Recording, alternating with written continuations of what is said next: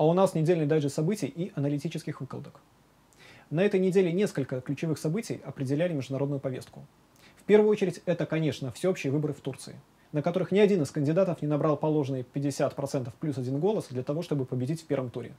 Реджеп Тейп Эрдоган набрал 49,5%, а его главный конкурент Кемаль Килич Дараглу чуть меньше. На этом фоне немножко затерялась информация о парламентских выборах в Турции, которые прошли в тот же день. Правящая коалиция набрала 322 места из 600 в парламенте. В целом, э, вот эта ситуация, когда оба кандидата набирают поровну, она многими воспринимается как торжество демократии. Однако, если посмотреть с другой стороны, можно сделать вывод, что турецкое общество поляризировано и сильно расколото, раз оба кандидата набирают по половине. Э, этот регион э, по-прежнему находится в фокусе внимания не только из-за выборов в Турции, но и из-за событий в Нагорном Карабахе. Состоялись переговоры между Ереваном и Баку об урегулировании конфликта. Но, тем не менее, э, режим прекращения огня нарушается, и ситуация остается крайне противоречивой. Об этом поговорим немножко подробнее. Каковы перспективы развития ситуации в Нагорном Карабахе? 23 апреля в Лачинском коридоре был установлен КПП Госпогранслужбы Азербайджана. Уже в мае э, было нарушение режима э, прекращения огня. Запущен процесс переговоров, но, увы, у этого процесса слишком много внешних интересантов. Для Беларуси принципиально важна стабильность, электоральная безопасность, невмешательство во внутренние дела Армении и Азербайджана.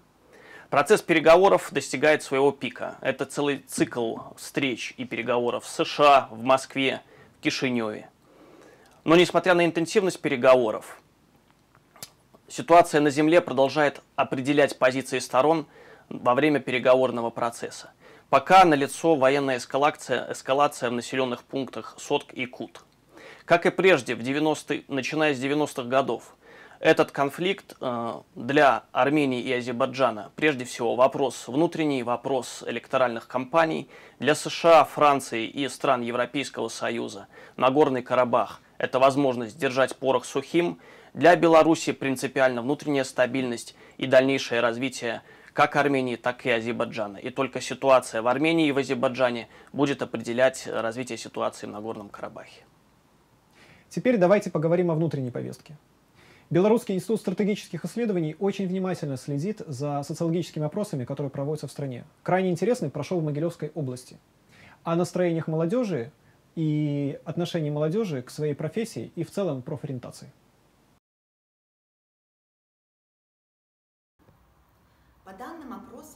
Проведенного отделом социологических исследований издания «Могилевские ведомости», молодежь региона в основном работает по выбранной специальности, а также довольно нынешней профессии.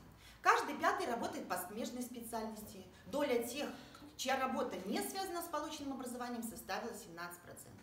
Чаще по специальности работают молодые женщины и жители районных центров. Взвешивая аргументы и контраргументы об обязательном наличии диплома о высшем образовании, респонденты Могилевской области в большинстве своем склоняются к положительному ответу. Жители районных центров чаще уверены в том, что для построения успешной карьеры высшее образование является обязательным.